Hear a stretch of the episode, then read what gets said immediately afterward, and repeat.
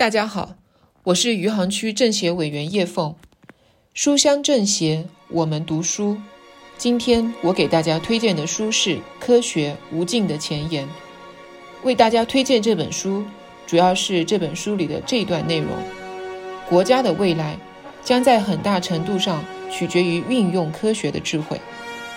科学本身并不能为个人、社会和经济方面的弊病提供灵丹妙药。无论是在和平时期还是战争时期，科学都只是以团队中一员的身份贡献于国民之福祉。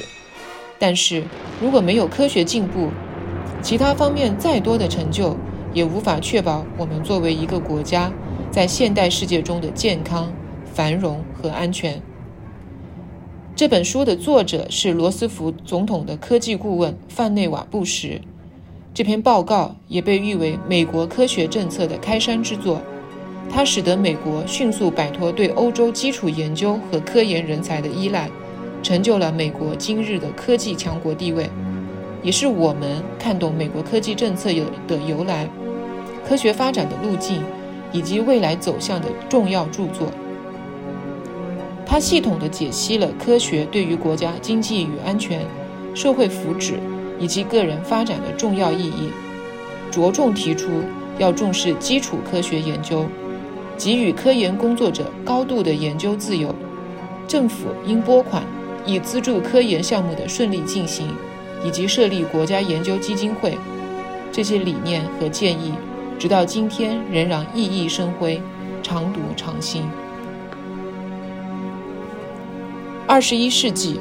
我们正从机械革命和电气革命步入信息时代和生命科学时代，在每一次技术换代的过程中，都蕴藏着更大的创新机会。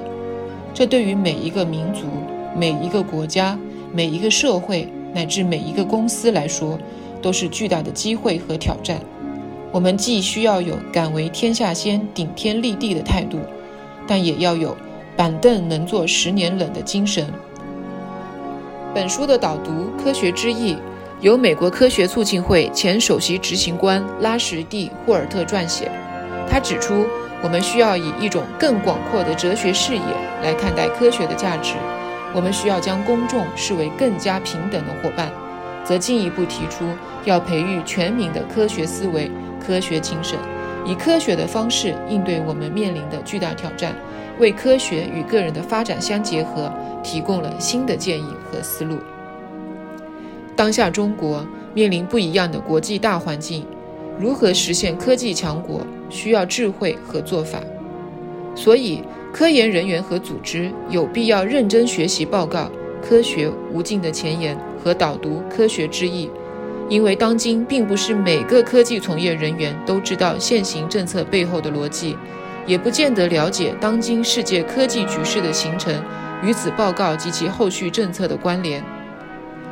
一旦清晰了背后的逻辑，我们就会清楚科学之路该怎么走，不能怎么走。